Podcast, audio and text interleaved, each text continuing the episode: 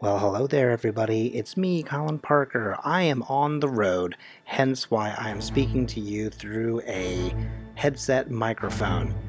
Not my usual dulcet tones, but the thing is, is just because I'm on the road doesn't mean that I'm not going to take the time to remind you that the giveaway ends today.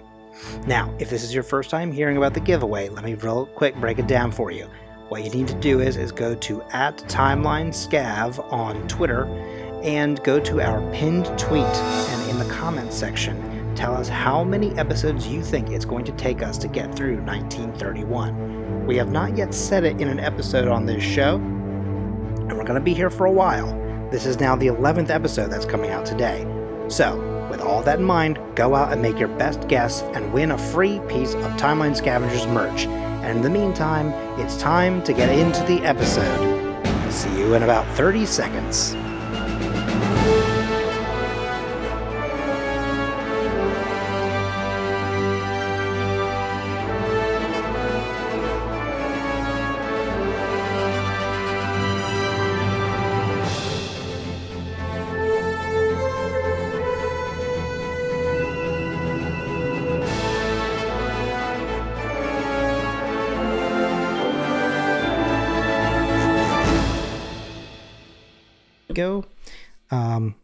You know, it's funny you were talking about the one alcohol that uh, removes your eyesight, and I was like, that's Yeah, just what not happens. That's what happened to uh, Daredevil. He didn't get hit by anything like too crazy. He just he was like, oh, I'm gonna try this drink and show the kids that I'm a cool kid. Oh God, I gotta make someone up. Uh, uh, rocks on. Uh, destroy my eyeballs. I didn't drink. I swear, Dad. Rocks on liquor. Ha- enjoy it on enjoy it on the rocks. Rocks on. Enjoy it on the rocks on is, But is actually a very good slogan. Okay, uh, we're getting into the weeds. Hey everyone, and welcome to Timeline Scavengers, the podcast specifically designed to last forever. I'm James Anderson, one of your hosts. And I'm Colin, one of your other hosts on this show. We're going through the MCU in historical order, scene by scene, until the end of time, or until they stop putting stuff on the Disney Plus that we can talk about. Granted, Right. this is Netflix. And real fast side note before we do anything else, I do want to remind everybody that sometimes we're going to talk about the Netflix stuff. And our buddy Kevin, quote unquote, said it's not canon anymore. But listen, we don't care about that. We're this is our canon. He'll Anyway, change his tune. um, you know what is canon though? Ooh, what? Is our guest. He's real. He's a he's a he's a real human person. I don't know why I describe that like he's an alien. I'm trying to cover it up. he's not. He's not. so, uh, Mark, welcome back to Timeline Scavengers. Thank you. Thank Mark, you so it seems like it's been just about exactly a week since you joined us uh, last time. it has to the to um, the minute. To the minute. Wow, Colin, there's a lot of pressure on you to publish this at the same minute. Um, Don't worry, it our will actually come out at the same minute, so it's it's not a big deal. It's always um, published at a certain time. Mark, you ready to talk um, about some uh, 1930s uh, goofballs? Uh, yeah, yeah. I I I, uh, Okay. I I like I like being here. I find it very. Uh, I find I can speak easy with with both of you. So so let's get let's get into Ah. it. Wait a minute. You know, what I just realized, Mark, is that we were just last episode we talked about speakeasies. Isn't that weird that you Whoa. We're talking about Agents of S.H.I.E.L.D. We're still in 1931. We're talking about Agents of S.H.I.E.L.D. Season 7, Episode 1. Uh, you're going to start at 17 minutes and 33 seconds. You're going to end at 19 minutes, 21 seconds. Here's the synopsis from the MCU Wiki Coulson and Mackenzie go to the safe house. They knock. A man opens a slot in the door and asks for a password. Coulson says it. It's uh, swordfish, if you don't remember. This is part of a long episode synopsis, so they didn't feel the need to reiterate, but the password is swordfish. Uh, he lets them in. Mackenzie and Coulson go to the bar and ask to speak to the man in charge, who they know as Gemini. The bartender pulls out a shotgun. Then everyone in the bar pulls out assorted weapons as well. Uh, the bartender, whose name is Tillman, says, "Oh, you wanted to speak to the twins," uh, which the MCU Wiki synopsis didn't have, but I think it's very funny that Gemini refers to the shotgun. um, also, the MC Wiki said that uh, he pulls out a Colt uh, 1878 edition model or whatever, and I was like, "Oh wow!" And then I went to the w- uh, website for it, and it's like, "This is a brand of revolver," and I'm like, "Listen, I don't know guns, but that was a shotgun, so that's not it. But uh, you know, far be it from me to correct the Wikipedia because I'm just so very lazy. Um, the first the first thing I have is I looked up Tillman because I was like, oh man, is that like Toll Man? Because like it'd be cool to name someone Tillman if it if that name refers to someone who like used to like basically guard entrance to places. Um, but Tillman is an Anglo-Saxon name that was given to a farmer or a maker of tiles, which is kind of cool because it's like a tile man or a till man who tills the tills the earth for for farming. Um, and then let's see. I don't know what order I want to do this in. Let's do let's do um, a quick Avengers ensemble. Avengers Ensemble. All right, so we have two uh, we have two people here that we're going to meet. Um, and Mark, when we have guests, um, we like to work the Avengers Ensemble into a bit of a quiz. So um, I'm going to introduce um, after I do something real quick. Um, all right, all right. I'm going to introduce the two uh, characters and the actors that play them, um, and then I'm going to give you uh, some uh, facts, and you're going to pick: is it the guy who plays Freddy or the guy who plays Tillman? Okay, I called this this segment Tillman or Freddy, so it's like true or false. Okay. Okay. So uh, the uh, guy who plays Freddy, who uh, I can't, I did, I was gonna do research, but then I didn't because uh, it would be a big spoiler for this whole adventure. Um, to know who Freddy is, but uh, this is played by a man named Darren Barnett. Um, one thing about him is that he is going to be the voice of Usagi in Samurai Rabbit, the Usagi Chron- the Usagi Chronicles. Um, Colin or Mark, do you know Usagi, the Samurai Rabbit? I do not know. Usagi Yojimbo?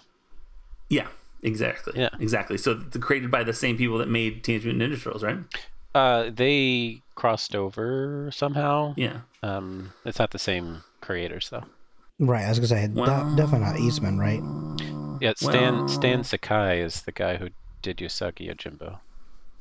I don't know if you know this about Stan Lee, but um, His real name is no. Um, is Samurai Rabbit? No. Um, Samurai Rabbit Usagi Lee is the name of uh, Stan Lee, actually. Stan All right, Stan or then- I Lee. Never mind. No. no, that, that was good.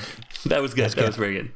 And then uh, the guy that played, uh, so Freddy is the name of the guy who um, actually it would not make sense for him to be the Tillman because he wasn't the guy that barred the door. That was a late night uh, rabbit hole, uh, samurai rabbit hole that I didn't uh, need to make. But um, Freddy is the guy that opens the door and takes the password. Tillman is the guy that was working the, at the bar. Okay. Um, Working and the till. uh, the thing about Tillman, he's played by a guy named Greg Finley. And the things I wrote down, uh, I can't, um, I can't say because they're in the quiz. So, all right, Mark, are you ready to play Tillman or Freddy? Sure. The the one and only time we're going to play this game, but I gave it a title. Feels All right. this feels historic. Yeah, it's historic and singular. no, no, it's a timeline. Um, all right, so who was in the Netflix show Never Have I Ever? Freddy. Okay, correct. Who was in Secret Life of the Ameri- American Teenager? Also Freddy? That was Tillman. He Wow. played Jack, and that show is is I think on purpose, but it is the mo- the worst acted show I've ever seen. Maybe cut that, but it felt like they were doing it on purpose because I've seen everyone else. Shailene Woodley was in that too, and I was like, boy, she's an awful actress. And then I see her in anything else, and I'm like, Yeah, what is happening great. here? Yeah. yeah.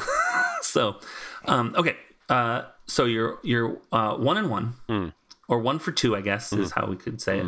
Uh, who was in iZombie? Oh. Uh gosh. Well, oh Tillman? Yes, he was in nine episodes of iZombie.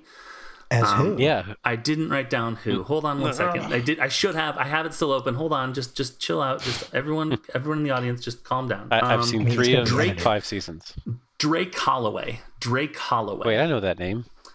I think he was a, a henchman of the guy that wasn't Spike from Buffy, but was also that same role. Um, I don't remember what his name was. the blonde guy that was. Oh, the guy, yeah, who, the guy. also evil. Oh my God, what is that guy's name? the guy who 'Cause, ran like- Meat Cute, the butcher shop, where he Yes, was, he was right. hustling Yeah. brains. I'm pretty sure that that uh, that uh, the guy that played Tillman was one of his henchmen. Okay. possibly one of of uh, what was the what was the the um, major whiteness? What was his name? Pale, What? huge white boy. What was the name of the of the main guy? Major. Oh, Major. Oh, uh, Major White, White, White, uh, Lily White. Ma- Major yeah, yes. Lily Major. White. Lil- yeah, the names on that show were so funny. They were great. because he was just a big white boy. I think he may have been also a friend of Major's. Um, anyways, all right. So you are one and three, I think. Did you Nope. get Die Zombie? he got, he got that right. Okay. Who is the grandson of a famous saxophonist? Saxophonist. Saxophoniste. Um, Freddie. yes, that is true. His his grandfather Wow. is Charlie Barnet, who was famous in 1939 for making the song Cherokee. Okay. Um, so he would have Charlie Barnet would have been playing the saxophone right around 1931 was when he was sort of starting. That's out. cool. Yeah. Who is one quarter Japanese? Uh, is that Tillman? That is not. That is Freddie. Ah. Um, and he played on. I never have ever. He played a guy named like uh, Paxton Yoshida, and then some other name. But like one of his whole storylines was that he was part Japanese. Uh, who was on The Flash? Oh, um, I'll say Tillman there. That is correct. He played Tony Woodward slash the Girder. Um, that's an awful superhero name, but I think it's guess a that's villain, but- DC. So who was uh, who was in American Pie? Girls Rules. Oh, um, It's a recent American Pie movie. yeah, they made many direct to video. Yeah, but it's the most recent, I believe. Uh, Freddie. Correct. He plays Grant. Appears to be the guy in the movie. um, he's the one on the cover looking like, oh boy, there are sure a lot of girls on this cover. Um, you know, American Pie stuff. Uh, who was in the TV show that is the reboot of the old 70s TV show SWAT? Oh, uh, Tillman. It was Freddie, and I picked that specifically because Tillman looks like he would be in on SWAT team, and Freddie does not look like that. Who the hell did Freddie play in a SWAT show? Um, probably not anyone that uh, SWATs? that would SWAT. Uh, Not a swatter. Let's see, a non-swatter. Uh, it's like anti-SWAT guy. Uh, no, he played uh, someone named Corby. Corby. In an episode called Imposters, he was oh, that's it. That's all. Corby. Yep. Um, and uh, all right, Probably so got swatted. he probably was the swatty. fan favorite Corby. Um, all right, so uh, What a great which name. actor has appeared in one episode each of CSI, SVU, and House? 2010 drama, dramatic staples. Those shows. Come on, give me Tillman. That is Tillman, correct. And now for all the Jimmy bottles, which one does my wife, who you have met, think is the cuter one? Uh, let's say Freddie. Oof, you'd think so, but it was Tillman. And she was very relieved that it was the one that Tillman is the one that is more closely in age to uh, she and I. He was born in 1984, and she and uh, Freddie Yeah, was born in like 1991 or something. So What? 1991? I think so. I think a so. youngin'. What's But up, buddy? anyways, Same same year. yeah, nice, good job, good job, both you and uh, Darren Barnett. There's me high fiving Freddie. Yeah, yeah. Uh, Freddie Five. Hey, Darren, Um, you can sh- come uh, come on the show anytime. yeah, Ooh, DB. yikes. you um, have very little time to do it, but you you can come on the show. It has to be like soon, but you know, Yeah. you have some time.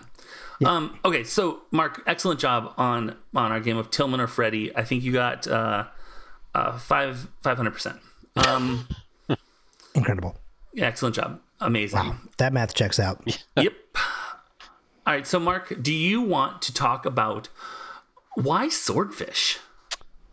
What does swordfish refer to? Well, so obviously it's the um, computer hacker thriller starring Hugh Jackman and right, uh, exactly. Ha- and Halle Halle Berry. Berry. Halle Berry's boobs. From yes, And specifically The and and, John and Mr. John Travolta. Yes. right, Sir John Travolta. So uh, when I watched uh, the the the scenes and and um, there was the talk of the password being swordfish, I was like, I see what's happening. Yeah, yeah. And- Mark is like, that's why I'm on. Yeah, this is like this is this is the only reason James is allowing me on his show. Yes, that's how it's. That's been the dynamic. It hasn't been. Please come on the show. Please, please, please, please. Um, so that, as uh, Coulson points out, is a direct reference to. Is it? Gosh, what? It's a Marx Brothers movie called Horse Feathers. Right. During their uh, their time with Paramount Pictures, was it thirty five? No, 32. 32. 32. Yeah, 30. Right. Because he says it's going to come out next year. That's right. He does. Um, That's right. That's yeah. right. Yes. Um, yeah, it's like they must have hung out here, which I yeah, thought that was was my favorite little moment of that scene because then I pictured that and yeah. and that is for that was fun. Well, then we need to blast over to to the first of two questions for you, Mark. Mm. Um, because that interested you so much. Question number one: Who of the Marx Brothers would make the best agent of Shield? A follow up question: Who would make the best villain? Well, the best agent of Shield would obviously be Harpo. Correct. That is correct. These are these are not opinions. These are actual facts. Um, Harpo is would make the best agent of Shield because he is quiet and uh, good at disguises yes, uh, and also great at diversions, and gadgets. gadgets. Yes, Mhm. um, and he he has this uncanny ability to just hide everything inside himself. right. So any gear, any technical gear, spy gear they would need on a mission, he's got pockets, you know.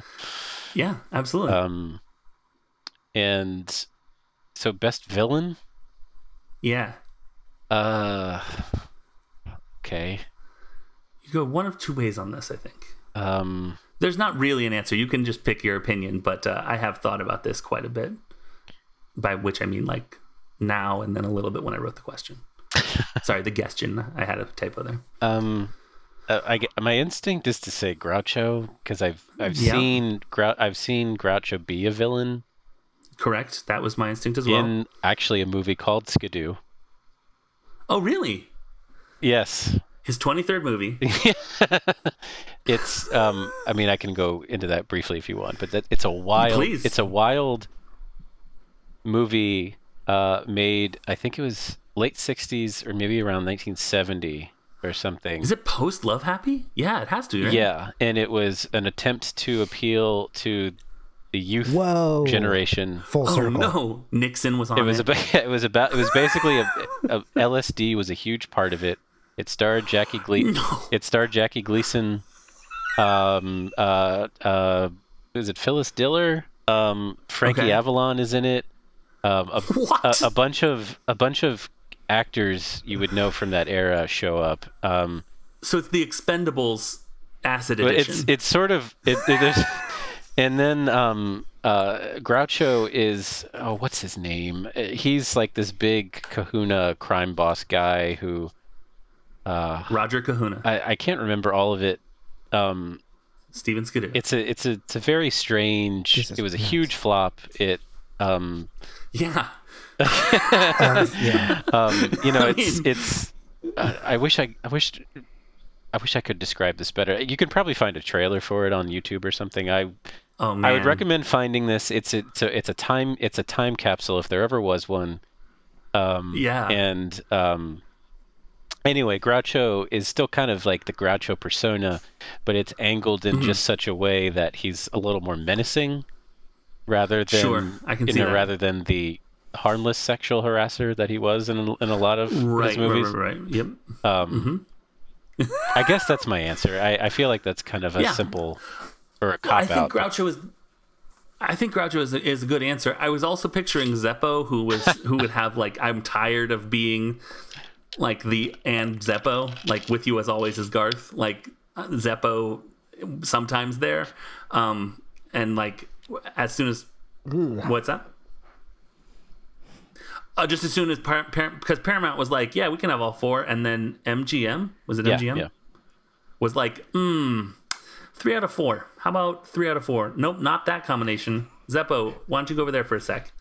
We're gonna drive you out to the wilderness and leave you. I think Um, Zeppo. I think he his love was on the business side ultimately, and he became a real high power Hollywood agent, and I think was sort of like innovative in the way uh, actors and actresses were kind of marketed to studios. Yes.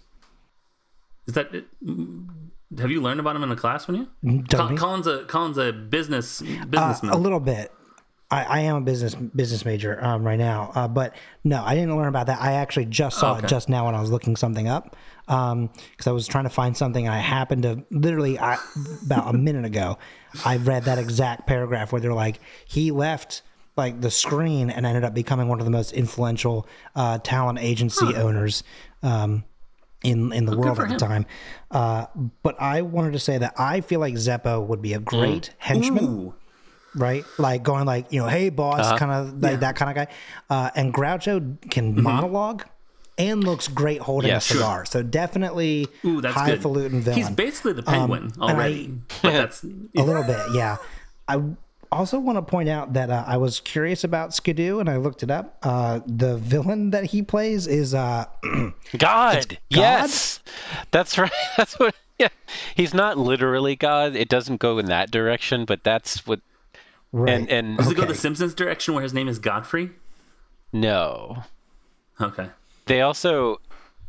He Oh, also a was mobster. slumming it a bit, and and maybe this was his age, but there's a scene where he is really telegraphing that he's reading off cue cards. oh my god. Oh no.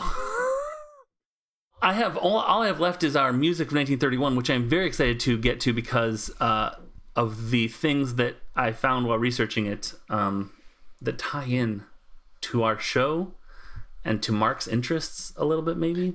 Quick question: There's a Yep. song played in this scene, right? Yes, I looked it up. No, it's, it's fine. I looked it up, uh, and I've got news for you. I was really hoping it was like an old, old song that existed. It was written in 2015. Yeah. uh, it's just like it's basically written for the show, and I was like really thinking because it's really well done. Yeah. So I was like, "Wow, I've never heard this song before." Of course, I haven't. You fool! It's written by a guy who still lives. You know. So I was like, He still I was lives. like, "Damn." like not for long though. Um, I was watching the show and I was like, "Oh, you need to research this." And then something else happened, and I was like, "I think maybe um, that was something else. I don't know. Something happened. I was like, I got distracted and completely forgot about that thing that I was going to research. What is it? What is the song called? Do you have any? what uh, is it- it's what called is it? "She's a Rainbow" by Jesse O'Mahony and Theo Golding. Okay. Uh, the lyrics. Let me let me hit you with some lyrics real quick. Blue shoes, blue nails, a blue dress that never fails. There's no color in the rainbow that my girl can't be. Red lips, a red heart, red skies when we're apart. There's no color in the rainbow that my girl can't be. She is a painter to some, an artist to me, and she holds her brush like she holds my dreams. I am a canvas to her, and she paints whatever she feels. Oh, she's got yellow hair, green eyes, a violet voice to mesmerize. There's no color in the rainbow that my girl can't be. There's no color in the rainbow that my girl can't be. So we spent a lot of time on blue and red and just rush yellow, green, violet. Which also indigo again, doesn't even make it indigo, yeah, indigo doesn't even make the cut. This is not even a full rainbow. So it Sort of seems like like, there is a color that she can't be, which is indigo. Um. So it's called "She's a Rainbow," Yep. like the famous Rolling Stones song I guess. of same name that is different. This is I- in, in my imagination. They were like, "All right, what if we did like a 1930s version of that Rolling Stone- Stones song, She's a Rainbow?" You know the lyrics? No. Well, you know how the song goes? Also, no. Should we just use the title and then make up an entirely new song? Yeah, let's do it. And then they did it. Well, I mean, there's like 8,000 songs called radio. So, you know. Right, but She's a Rainbow is a very famous Rolling Stone song. It'd be Okay. like calling uh, like Sympathy for the Devil parentheses no not that one. Well, listen, technically, in a way, this one came first. Te- technically, on our show, this one came first Yeah, for sure. on our show, this one came first. Um, I will. s- One final thing. Speaking of research, I spent a lot of time because I don't know what I thought I heard in the episode, but I thought I had context clues as to where this speakeasy was. I need to admit something on air, which is I spent two and a half hours uh, trying to figure out where this speakeasy was, thinking it was a real place that they just sort of like, you know, ba- like a real thing that they then sort of half fictionalized for their show, Right. like basically saying this thing that did exist, we're pretending now uh, belonged to Shield. I found nothing. I spent an embarrassing amount of time searching for something to be like, I'm going to impress Mark. I'm going to impress James. I'm going to find dog. It does not exist, and that's so angering on so many levels. If I had known that 30 minutes in, I would have. Well, I guess I would have stopped anyway, right? But still, it's just the fact that I kept going after saying, hmm, my first two searches didn't go. I should try more keywords. I'm probably not searching correctly. However, I Yeah, did search exactly. Marx Brothers uh, with no quotes and got like a bunch of hits, and I'm like, really? Marx Brothers, so many hits, and I was like, wait a minute, these are all brothers quotes, and it was like four. And I was like, that's that's what we're talking about. So I get the the search didn't work out like I thought it would. Uh, Right. Overcorrection. I also did think about searching. Uh, how many old post offices there would have been because the speakeasy is below an old post Right. office. That was part of what my Yeah. search was. And again, I need to discuss like I spent time trying to figure out the buildings around it, you know, based on context. And I was going, okay, this can't be near Central Park because of this. so it's got to be. And I mean, I was looking up maps from the 30s of, you know, of New York City. I mean, I spent, I did at least 20 Google searches of like different types of keywords, and I came up empty handed. Uh, but I guess the thing that I came back with was content. So there's that. We uh we we are keeping the 1930s maps of New York City business alive with this show, Colin, Like, because oh my gosh, we got a hit on Google. Quick, print one. I know all about a certain area of the East Village that I wouldn't have known otherwise if I hadn't had another not successful search for something. Go. uh, uh, Mark, do you have anything else that you want to bring up about this episode or this scene? Rather, Um, not, not, not really. I, I, um, well, did did you did you um did you share the music stuff you had, James? no, not yet. Oh, okay. Um, no, I, I, I, but I, I will say I like the attitude and the, the, the look and, and feel of, of the whole era here. Um, Yeah, and, and this, this Coulson is a life model decoy, correct? correct. Correct. Okay. Um, He has been booted up a couple times uh, in this episode. okay. Okay. All right, so then I'd like to talk about the music of 1931. Uh, we're going to talk about Al Bowlly's version of "Goodnight, Sweetheart," which I thought was that famous a cappella barbershop quartet thing, Oh, and it's it's not? not. It's not. That's what I It's thought. It's a different song. Yeah. It's, it's the "She's a Rainbow" of uh, barbershop songs. That was good. Thanks. Um, so uh, Al Bowlly was born Albert Allick, that is A L L I C K. Oh. Um, Bowlly, which is uh, the word that is the adverb for if something reminds you of bowling. Um, he uh, was a Mozambican born South African British vocalist and jazz guitarist. So uh, Al Bowlly recorded uh, more than 1,000 songs in his lifetime. Oh. Um, he worked a series of odd jobs in South Africa, including barber and jockey. And then he sang in a dance band led by Edgar Adeler on a tour of South Africa, Rhodesia, India, and Indonesia. Rhodesia, India, and Indonesia. Hit that a little bit uh, harder because it sounded like I said the same word three times. During the mid 1920s. Then he was fired from the band in Surabaya, Indonesia. Um, so he started being in a band by Jimmy Liquime, uh, that is L I Q U I M E, um, in India and Singapore. Uh, he made his first record, a cover version of Blue Skies by Irving Berlin, that was recorded with Adeler in Berlin, Germany. It's where he recorded Irving Berlin songs before. It's in the late it's- twenties. Yeah. Yeah, twenty eight. During the next year, he worked in London with the orchestra of Fred Elizalde. Uh, the onset of the Great Depression in 1929 resulted in Bowlly losing his job. You know, something just really quick, something I don't think about is how the Great Depression was like a worldwide thing and not just an America thing. Um, that's probably maybe one of my most America centric uh, things that I forget. It's that's just the the way the school system works, not Yeah, you yeah. specifically. In, in the 1930s, he signed two contracts. One in May 1931 with Roy Fox, singing in his live band in his live band for the Monseigneur Grill, a stylish re- restaurant on Jermyn Street in London. And then he recorded. He did another contract with band leader Ray Noble in November of 1930. Uh, during the next four years, he recorded over 500 songs, including the song we're going to talk about. Um, but the guys, I, I stopped there, and then this guy's life was fascinating. So uh, if you'll if you'll permit me, I did some more looking into him. Um, so then, 1933, Lew Stone uh, ousted Roy Fox as the Monseigneur's band leader, and Bowlly was singing Stone's arrangements with Stone's band. After much radio exposure and a successful British tour with Stone, Bowlly was inundated with demands for appearances and gigs, including undertaking a solo British tour, but continued to make most of his recordings with Roy Noble. There was a consider- there was considerable contra- there was considerable competition between Noble and Stone for Bowlly's time. It's sort of like um, Family Ties and Back to the Future a little bit. Um, you know, another Fox. Um, for much of the year, Bowlly spent the day in the recording studio with Noble's band, rehearsing and recording, then the evening with Stone's band at the Monseigneur. Many of these recordings with Noble were issued in the United States by Victor Records, which meant that by the time Noble and Bowlly came to America, their reputation had preceded them. So then, uh, his absence from the UK in the early 1930s damaged his popularity with British audiences, despite his association with pianist Monia Liter. Lighter, probably, but it's spelled like the uh, metric form of volume measurement, so maybe it's Liter.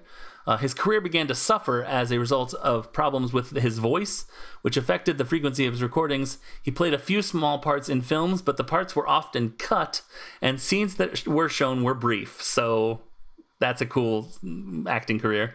um, no, I've been in movies. Oh, you can't see any of them. They're in they're in scenes that are only shown in Canada.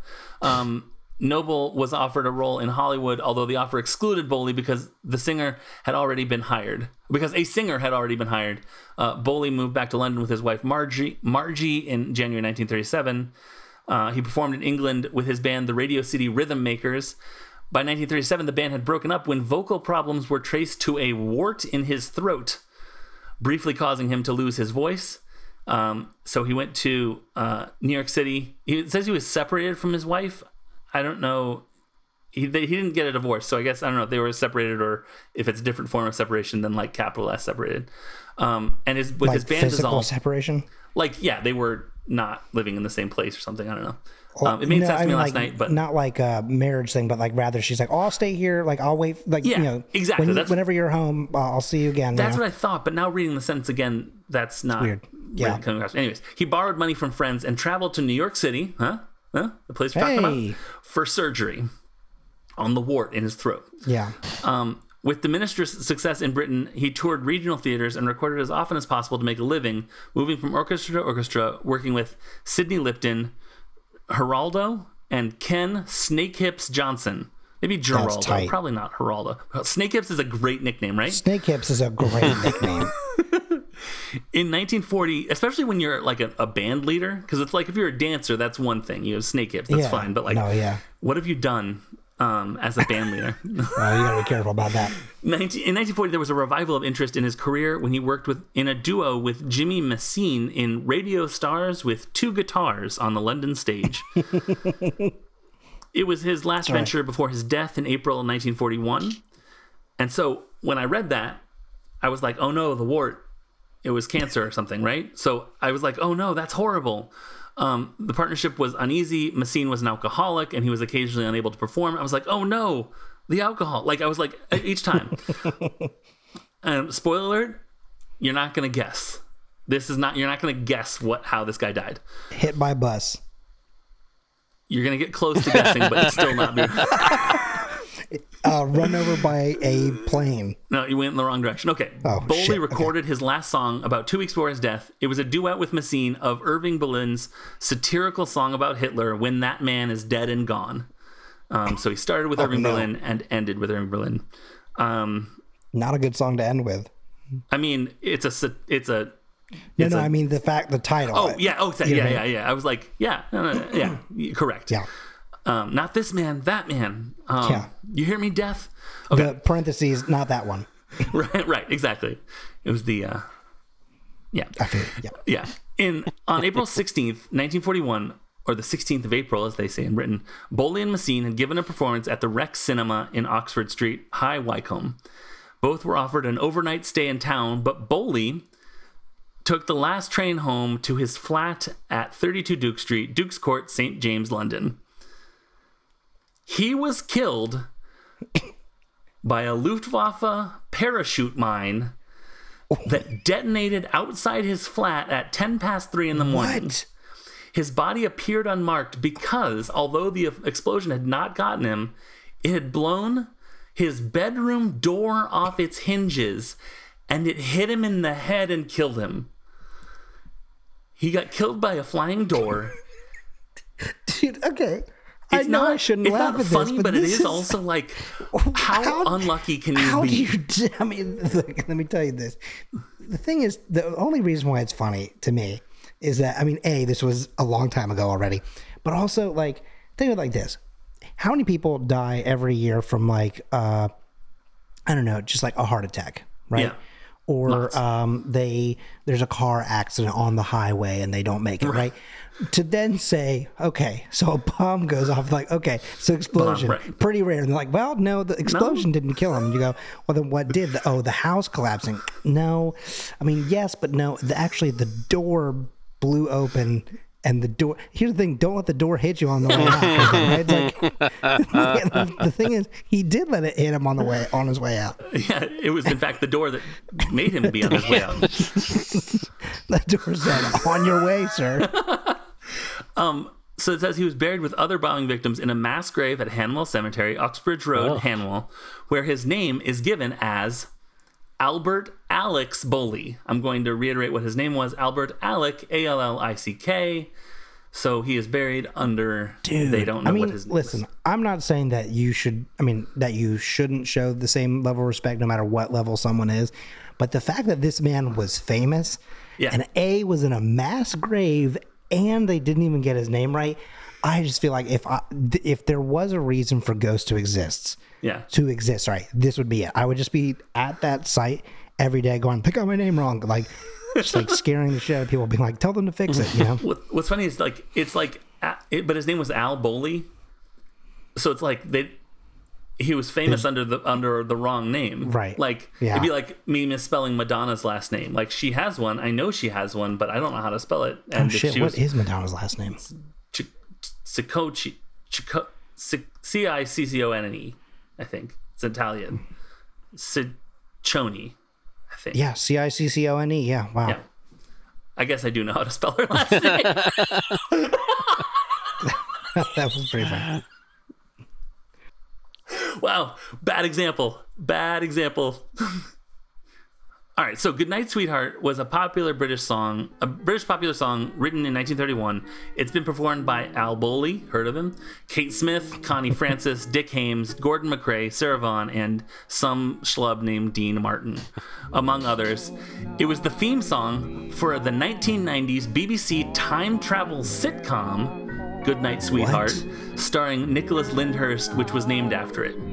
Time travel sitcom. Mark, do you know this is song? Good night, sweetheart. Um, I don't. I don't know if I do. Finish the sentence for me. It was also featured in the Star Trek episode Um. Oh no. "The City on the Edge of Forever." No way. Which has been frequently cited as the best episode of all the Star Trek series and movies. Uh, here's the br- a brief synopsis. While the USS Enterprise is orbiting an unexplored planet, Chief Medical Officer Leonard Bones McCoy is an in, treating an injured Lieutenant Sulu when the Enterprise is rocked by a time distortion and McCoy accidentally injects himself with an overdose with an overdose of cord, cordrazine, a dangerous drug. Delusional and paranoid, McCoy flees from the bridge to the transporter room, beaming himself down to the planet below. Captain James T. Kirk lands up, le- leads a landing party to look for McCoy, and they come across an ancient glowing stone archway, which turns out to be the cause of the time distortions. They discover the archway to be sentient, and this Guardian of Forever, vo- voiced by Bartell LaRue, explains that it is a doorway to any time and place. While Spock is recording historic images from the portal, McCoy escapes through it. The landing party suddenly loses contact with the Enterprise, and the Guardian informs them that McCoy has altered the past and that the Enterprise and all that they knew is gone. So they have to go in to this uh, Guardian Forever archway. The Guardian permits Kirk and Spock to follow McCoy in an effort to repair the timeline. Spock times their passage so as to arrive where McCoy did ahead of when he'll arrive, and they find themselves in, he said, leading up to the climax of the episode, New York City in 1930 during the Great Depression. This is the Star Trek episode that could not be more like these two episodes of Agents of S.H.I.E.L.D. if it, tr- I mean, I guess it could be a year later, but that's it. Um, And Kirk and Spock could And find their turned- way into a speakeasy. absolutely, and become the Marx Brothers. Um, Spock would be Zeppo, fight me. Um, Kirk would be Chico, we all know. Yeah, absolutely. Um, this is an episode that is one like world famous Star Trek episode. Two, they had to have been thinking of this Star Trek episode when they were like the you know the agents of Shield are going to go back to the Great Depression and be all you know 1930s fashiony sort of stuff. Because this is the one where do you know this episode now, Mark? The I mean, I think I have a picture in my head of like the, the, the guys dressed up in their nice fedoras and, and pinstripe suits and stuff, right? No, that it. No, is that that's different a piece of the action. That's Oh, where that's a much better um, 1930s I, title. I forget. Um, I forget. McCoy drugs himself again, and Well, no, in that in that one, drugging there's something about Accidentally. um, right, it's heroin.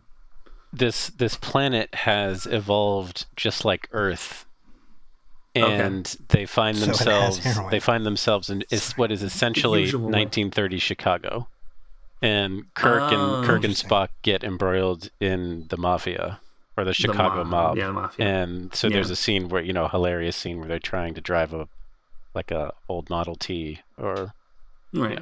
that that's that's when they're in their Yeah. hats and suits and all that. Right. Hats and suits. I think Spock suits. wears a beanie in in City on the Edge of Forever to hide his ears. Oh, sure. Wait, okay. a beanie, not like with the No, no, propeller no, on top. no, No, Got no, it. no. Like the just like a ski Like cap. a, sack hat. Yeah. ski cap, yeah. a uh, toboggan. Like the life aquatic. yes, Oh, right, yes, okay, gotcha. Yeah, yeah. ex- Yeah. yes, Got it. that's the Life Aquatic with Spock Zissou. that's the uh, um, that's the episode where yeah Kirk falls in love with Joan Collins. Right, exactly. She she And- basically No, McCoy falls. Is it Kirk or McCoy? Kirk. Okay.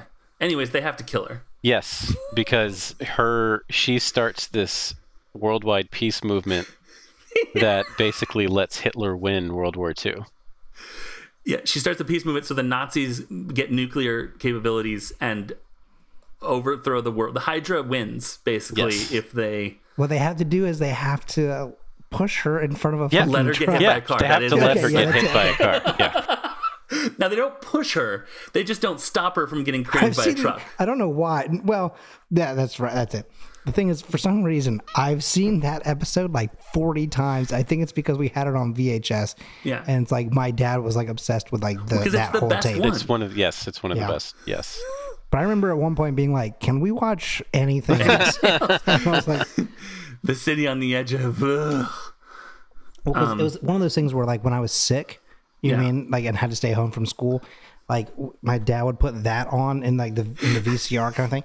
And I remember one time being like, I'm so sick of this episode. Can I please, like, I was like, can you just go to Blockbuster and get something? I just I'm like go tired of all the stuff that we have. And my dad went to Blockbuster and bought back the Maltese Falcon for a nine year old child. and I was like, this sucks. I'm going to go to sleep. So I slept through it. Um, and I watched it later on as an adult because I was like, Yeah. half that movie I was had a fever and it felt like a fever dream. No, it turns out it's just a weird movie. Film film noir is is weird to watch when you're sick. That is for sure. um, Mark, though, did you? Um, I for sure was shown Maltese Falcon when I was about nine. I'm assuming Mark similar. I didn't see Maltese Falcon until college. Oh wow, I thought you liked movies and stuff. Anyways, um, so yeah, uh, wild, wild crossover with what we are talking about in this uh, couple of months of Agents of Shield, City on Pretty the Edge crazy, yeah. of, of uh, Forever. They also had other returns to this Guardian of the Universe. What is it? Guardian of Forever. Forever. I should have just gone with the word that was in my head. Where like uh, James Doohan did the voice in the animated series, um, and they had to go and it was always time travel. You know. Anyways, He he was the go-to guy for alien voices on the animated series. I am done with uh, music of 1931. Uh, Al Bowlly's "Goodnight, Sweetheart." Parentheses, not that one. Uh, and I'm going to throw it to Colin for social media. Absolutely. You can find Timeline Scavengers, yes, that one, uh, at Timeline Scav on Twitter and Instagram. Uh, you can find the Scavengers Network, the podcast network that we're proud to be members of, at scavengersnet and scavengersnetwork.com. Uh, and you can find lots of great shows uh, to check out on that uh, website, such as let's do uh, new to the network, The Lost Years. It's a 1990s uh, retro no, retrospective fan cast. Currently, they're going through Boy Meets World, uh, and it's very fun uh, because boy, howdy, do I love Boy Meets World, uh, and I love uh, Sid and Tay. They're fantastic. Um, And they're going to be joining us at some point on this show. For sure. Yes, they will. Actually, they're both going to be on this show um, at some point in the future. I don't remember how this timeline works, but Yeah. you'll hear them soon. Or or or in the future or, or in the past. Right. That. Oh God, that's so true. You never know. By this point, you there could have been an episode that we recorded in the future but came out in the past. Ooh, weird. Uh, if you want to find me, though, you can find me at Colin M. Parker. Uh, you can also find the guy who made the music at the beginning and ending of this show. We want to give a shout out to him. His name is Nick Bramald, and he's fantastic. You can find him on Twitter at N, as in Nick, and then Bramald, B R A M A L D and find his website at nickbramaldcomposer.co.uk. Uh, and that's gonna do it. Uh, no, sorry, no, not host Twitter. Uh, James, where can people find you? Uh, people can find me on Twitter at unabashed James. Well, thank you so much for joining us here, Mark, um, on Timeline Scavengers. And also thank you to you, listener, for joining us here on Timeline Scavengers. Uh, that's going to do it for us on this episode. So we'll see you next week. As always, I'm Colin Parker. I'm James Anderson. And I'm Mark Hutchins. Mmm, pumpkin.